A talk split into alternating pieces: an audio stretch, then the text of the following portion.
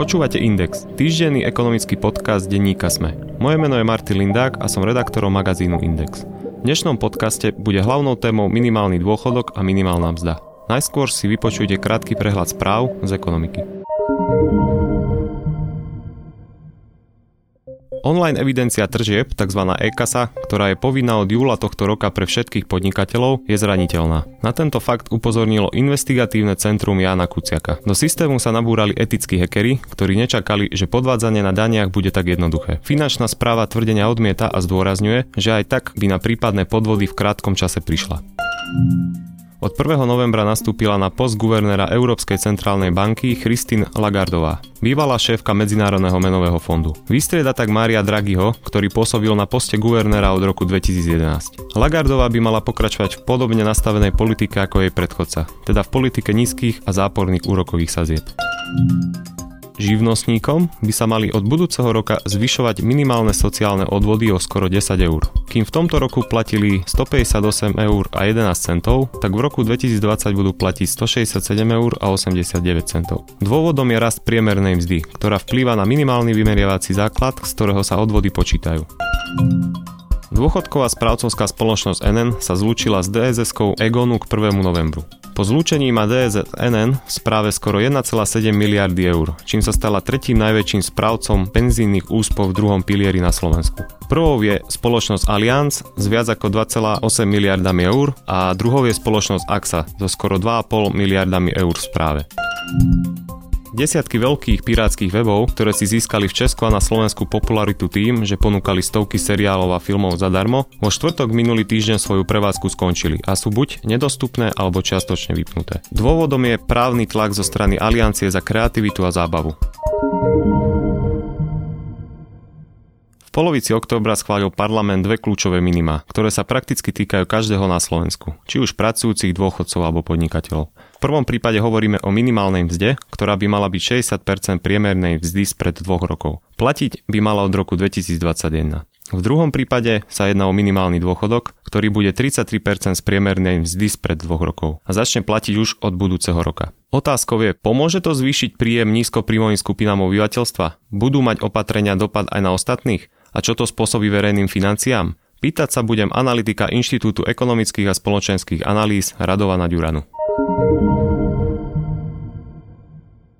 Inštitút minimálneho dôchodku máme na Slovensku od roku 2015. Ako fungoval doteraz a prečo sa často označuje ako za problémový alebo rizikový v dôchodkovom systéme? Minimálny dôchodok bol zavedený s cieľom osloviť čas populácie a zvlášť dôchodcovskej populácie s tým, že on nahrádzal E, niečo, čo už sme v našom sociálnom systéme mali. V rámci systému pomoci v hmotnej núdzi sme mali akoby e, zvýšenie dôchodku pre dôchodcov, ktorí majú príliš nízku dávku.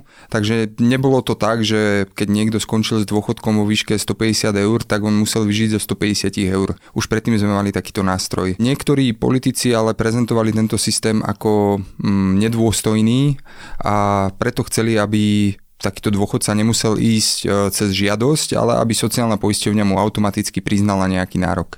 A vtedy sa zhodli politici na tom, že zhruba 1,3 násobok životného minima by bol e, ten optimálny minimálny dôchodok a preložené do čísel to bolo pri 200 eurovom e, životnom minime nejakých 270 eur, ktoré dostal človek vtedy, ak bol aspoň 30 rokov sociálne poistený. A doteraz z toho 1 milióna starobných dôchodcov zhruba zhruba 50 tisíc e, dôchodcov dostávalo akoby dorovnanie do tohto minimálneho dôchodku.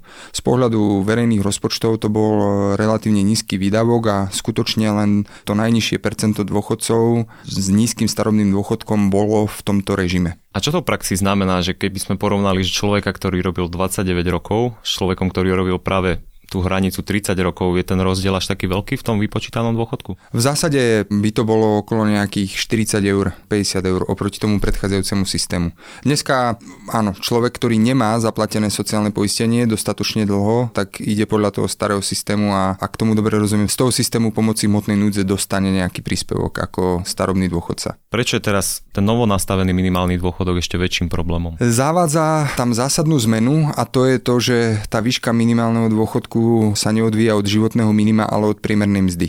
A to je zásadný rozdiel, pretože priemerná mzda, ako vidíme v týchto rokoch, dokáže rásť e, veľmi rýchlo, tempom 6, 7, 8% ročne, zatiaľ čo životné minimum rastie obyčajne pomalšie. A tu sa dostávame do takého klasického sporu, inflácia a priemerná mzda, na čo by sa mali nejaké dávky alebo premenné viazať a pre Slovensko, pre konvergujúcu ekonomiku, kde sa predpokladá ďalší rast miest, e, je viazanie na priemernú mzdu vždycky veľmi rizikové a drahé a vlastne viazanie na infláciu je taký štandardný spôsob, ako ustať e, nie len ten ekonomický rozvoj, ale hlavne demografickú krízu, ktorú máme. Ja som to povedal teraz tak zložito, ale pre dôchodkový systém, ktorý je postavený na tom, že je financovaný z odvodov pracujúcich, my sme sa už dostali do situácie, že deti mladšie ako 18 rokov je ich menej ako je starobných dôchodcov a momentálne máme viac pracujúcich ako je starobných dôchodcov, ale nie nejak závratne viacej. Na plný úvezok pracuje na Slovensku 2 milióny ľudí a starobný dôchodok poberá viac ako milión e, ľudí a toto číslo sa obráti. A jednoducho ten priebežný systém, ktorý funguje na systéme, že sociálna poisťovňa 8. zoberie ľuďom z výplat odvody a prvého ich vyplatí všetky tieto odvody na dávkach, tak tento systém je jednoducho neudržateľný, ak nastavíte príliš vysoké dávky. Mal som taký rozhovor, o ktorom som písal aj článok potom s tajomníkom ministerstva práce, s Ivanom Švejnom, a on práve presadzuje takú novelu zákona, ktorá by mala polepšiť v princípe druhopilieristom, chce tam zmeniť ten vzorec, keď človek si vlastne celý pracovný život sporí aj v prvom aj v druhom pilieri. A on vlastne tvrdí, že oni sú ukracovaní v druhom pilieri, kvôli tomu, že si tam sporili a ten vzorec nie je na to prispôsobený. Nespôsobí ten minimálny dôchodok ešte to, že ten rozdiel alebo to ukracovanie sa ešte viac prehlbí? Toto by nemalo mať e, priamy vplyv, pretože myslím, že pre človeka, ktorý je sporiteľ, tak e, na neho sa tá analýza, keď to tak nazvem, minimálneho dôchodku vzťahuje ešte predtým, ako sa mu kráti dôchodok z prvého piliera. Aký bude mať dopad novo nastavený minimálny dôchodok na verejné financie? Podľa tých odhadov, ktoré zverejňoval Inštitút pre finančnú politiku alebo rozpočtová rada, tak e, v tom budúcom roku by to malo byť 100 e, až 150 miliónov eur a v ďalších rokoch to bude neustále stúpať, pretože tak ako je nastavená tá hranica vo väzbe na priemernú mzdu, tak e, logicky, keď priemerná mzda v minulých rokoch rastla o 6-7%, tak aj hranica minimálneho dôchodku bude takto rásť. Klasické dôchodky sú valorizované o infláciu, a dôchodcovskú infláciu, ktorá zdá sa, že je buď tak vysoká, alebo trošku nižšia, ako je štandardná inflácia. To znamená, že aj všetky tie dôchodky, ktoré ešte nespadali do režimu minimálneho dôchodku, tak v nasledujúcich rokoch do nich spadnúť môžu a mnohé spadnú. A ako vidíme podľa prepočtov, za 10 rokov sa to bude týkať už pol milióna dôchodcov a tým pádom, ako rastie počet ľudí, ktorým bude musieť štát doplácať do minimálneho dôchodku, tak budú rásť aj výdavky. Treba povedať, že bude to stáť e, výdavky z verejných financií, tieto peniaze nebude môcť byť použité na nič iné, ale ten minimálny dôchodok je taký drastický zásah do verejných financií, hlavne v spojitosti so zastropovaním veku odchodu do dôchodku. To bude ako hlavná sekera, ktorá nám ten systém rozhasí doslova a budeme s tým mať veľký problém a budeme rozmýšľať nad tým, čo s tým. A ja osobne to vnímam tak, že ten minimálny dôchodok nám teraz vlastne urobil ten prvý krok od e, zásluhového systému, kde sa dôchodok odvíjal od toho, koľko človek zaplatil, k systému, ktorý bude vyplácať nivelizované dávky, všetci budú mať viac menej rovnaký dôchodok a to, čo si človek neusporil, tak e, nebude mať a teda e, medzi občanmi budú veľmi malé rozdiely s ohľadom na to, koľko predtým zarábali počas pracovného života a koľko nezarábali. Ten minimálny dôchodok taký vytvára veľkú motiváciu na to neplatiť odvody, pretože e, je nastavený zle práve v tom zmysle, že on nerobí rozdiel medzi človekom, ktorý za minimálnu mzdu robil 8 hodín denne a 5 dní do týždňa a človekom, ktorý robil 2 hodiny týždenne a zakladal faktúry do Shannon z pohľadu minimálneho dôchodku sú to rovnocenní ľudia. Dôležité je, že to vydržali robiť 30 rokov. Čiže z tohto pohľadu sa môže aj stať to, že by podiel šedej ekonomiky ako keby narastol kvôli tomu? Môže byť, e, že mm, vlastne napríklad aj živnostníci alebo ľudia s nižším príjmom by mohli preferovať e, časť e, výplaty na ruku. Oni musia byť evidovaní v poisťovni, minimálku tam budú musieť mať, alebo odvody z minimálnej mzdy budú musieť mať zaplatené a sociálne odvody sú najväčšia pálka v celom odvodovom zaťažení.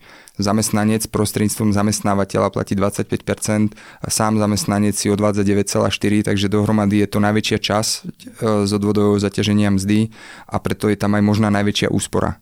A teraz e, nikto nebude môcť argumentovať človeku s minimálnou mzdou snaž sa, zarábaj o 100 eur viacej, lebo dostaneš vyšší dôchodok, pretože ten človek bude môcť povedať, na čo by som sa ja snažil, keď aj tak dostanem vyšší dôchodok. Tak ako si aj spomínal, ten predpokladaný rok je okolo 2030 by už malo byť viac dôchodcov ako pracujúcich princípe v minulom období sa prijal strop veku odchodu do dôchodku, prijal sa tento minimálny dôchodok, ktorý sa zvýšil. Ako spraviť vlastne dôchodkový systém na Slovensku udržateľnejší? Ja som ešte pred tromi alebo štyrmi rokmi publikoval e, takú štúdiu, ktorú som e, pomenoval v zmysle dôchodky sú v rukách politikov, ktorí majú možnosť rozhodnúť o tom, že či ten dôchodkový systém prežije tak, ako ho poznáme, alebo neprežije a on ešte pred tými 4 rokmi mal nakročené tak, že by prežil. Neznamená, že by bol financovateľný, vyrovnaný, vyžadoval by dotácie, ale prežil by. Ale po týchto zásahoch, ktoré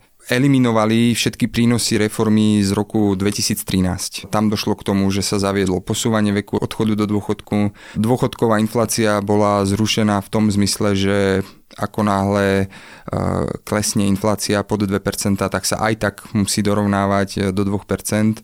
A potom ešte aj e, s týmto minimálnym dôchodkom tie deficity, ktoré ten systém bude vytvárať, radikálne stúpli. V novom návrhu rozpočtu je ten tzv. implicitný dlh, tie budúce záväzky, ktoré sme my teraz priznali, ten stúpol asi trojnásobne alebo 200% oproti tomu predchádzajúcemu stavu. Takže to podľa mňa znamená, že nás e, v blízkej budúcnosti opäť bude čakať reforma dôchodkového systému a tá bude ťažká a nebude jednoduchá lebo keď sme ju robili v roku 2003, tak sme vedeli, že máme málo dôchodcov a celkom silné populačné ročníky, ktoré nastupujú na trh práce. Mali sme veľkú rezervu medzi nezamestnanými. Dnes už v tejto situácii nie sme a e, nemôžeme sa spoliehať na to, že na Slovensko príde pol milióna imigrantov, ktorí tu zrazu začnú platiť odvody a náš systém dočasne vyrovnajú. Ja sa obávam toho, že ako som spomínal, ten minimálny dôchodok bude viesť k tomu, že politický tlak bude tlačiť na tie dnes vyššie dôchodky, aby boli ešte nižšie a bude tam ako dochádzať k tomu presunu zdrojov tak, aby ľudia pod priemernou mzdou dostali, čo majú dostať a tí nad priemernou mzdou dostanú to, čo ostane. Prejdeme teraz k minimálnej mzde. O tej sa hovorí prakticky každú jeseň. O dva roky by mala byť naviazaná 60% priemernej mzdy. V roku 2019 pre ilustráciu bola minimálna mzda 520 eur. O dva roky, keď už začne platiť toto naviazanie, môže stúpnuť niekde na hranicu okolo 640 eur. Prečo sa to považuje za zlé riešenie? Není trošku to výhodou aj to, že vlastne tí zamestnávateľia budú aj dopredu vedieť, že koľko bude už tá minimálka a nebude sa musieť o tom jednať? Odstránenie týchto politických debát by určite privítali všetci zamestnávateľia, možno nie odborári, pretože pre nich je to veľká politická téma a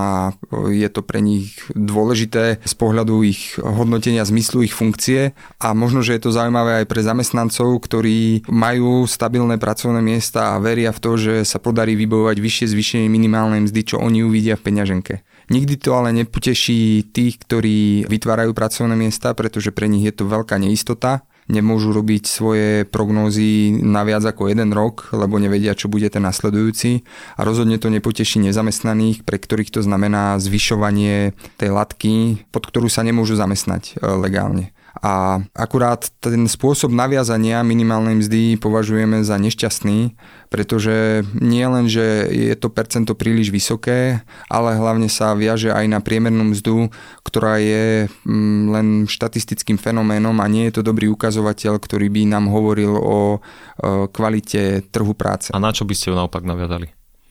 Keby to už muselo existovať, pretože napríklad aj na poli Európskej únie sa hovorí o tom, že minimálna mzda by sa mala naviazať na 60% mediánu v krajine, čiže... No ak by to bolo naviazané na medián, tak uh, bolo by to znesiteľnejšie a myslím, že aj na našom diskusnom fóre, ktoré sme organizovali, predstaviteľia opozície hovorili o tom, že to je vlastne ich plán, že toto nedokážu zastaviť, ale skúsia to zmeniť aspoň na tú mediánovú mzdu. Ono to samozrejme ten rast minimálnej mzdy e, spomalí, ale opäť ja uvediem taký malý príklad e, z nedávnej krízy, keď došlo k prepusteniu 100 tisíc zamestnancov a v kríze sa prepúšťajú obyčajne zamestnanci s nižšou pridanou hodnotou.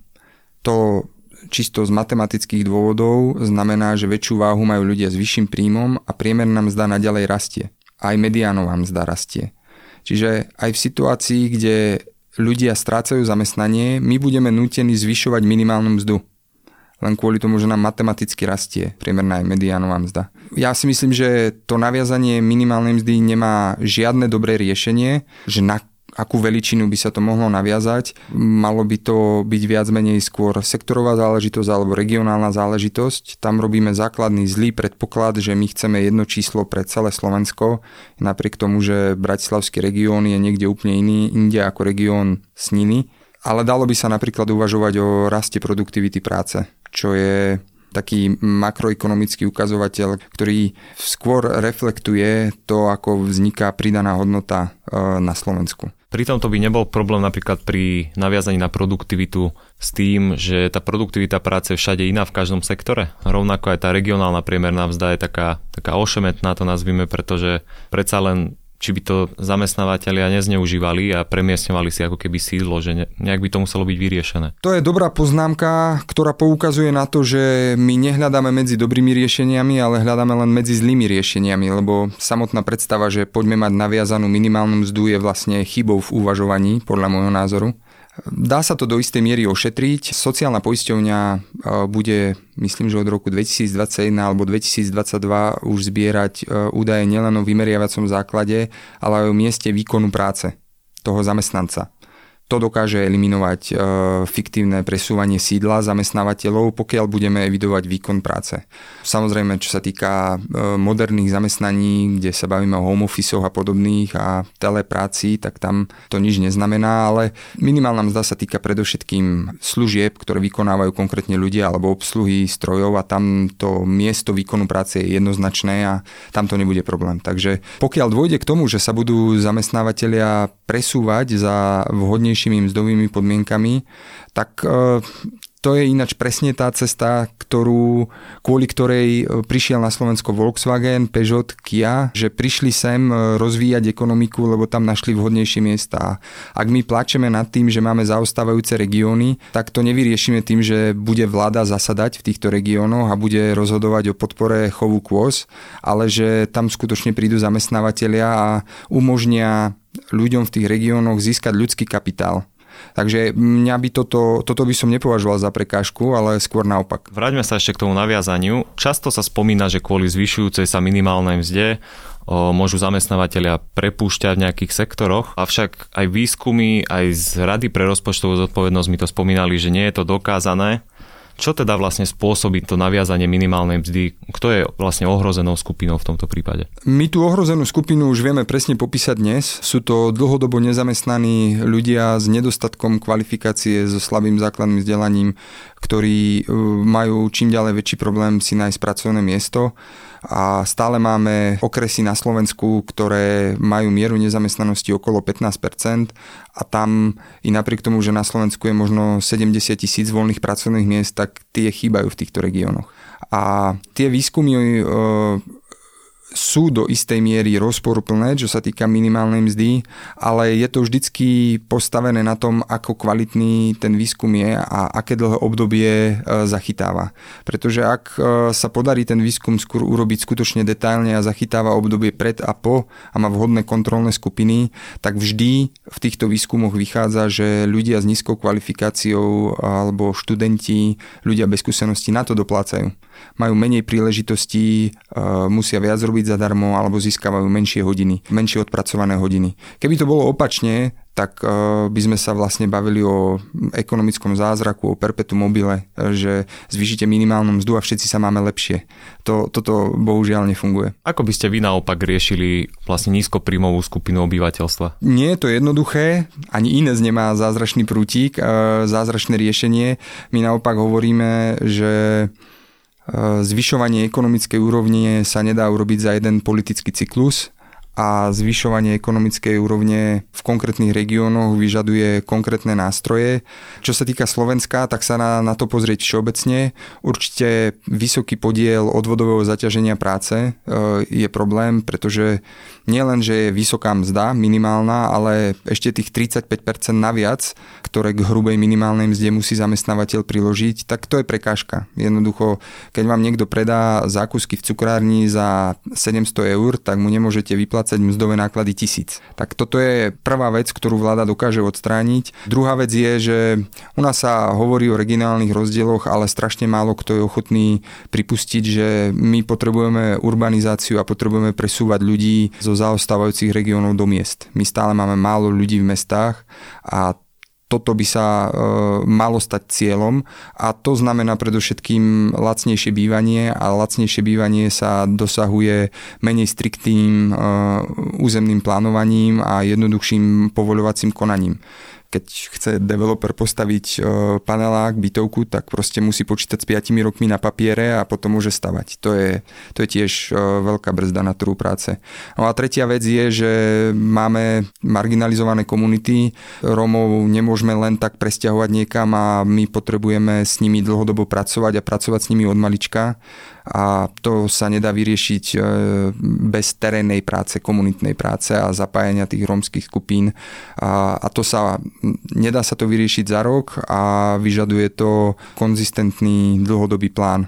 Čiže v princípe chýbajú investície do infraštruktúry? No ale do ľudského kapitálu. To je o mnoho dôležitejšie. Myslím si, že ten čierny pás asfaltu je v podstate bezvýznamný v porovnaní s tým, že my máme komunity, ktoré nemajú typické pracovné návyky a nemajú ich od koho získať. To je zložitejší problém a tá infraštruktúra sa vezie na takom starom pocite, že ekonomika je len priemysel a e, my potrebujeme mať strašne veľa diálnic, aby sme po nich mohli voziť strašne veľa kamionov. Tak toto je, mm, myslím si, že veľmi neefektívny a drahý spôsob zmyšľania. To je na dnešný index všetko. S analytikom inštitútu INES Radovanou Ďuranou sme sa rozprávali o minimálnej vzde a minimálnom dôchodku a ich dôsledkoch na pracovný trh či verejné financie.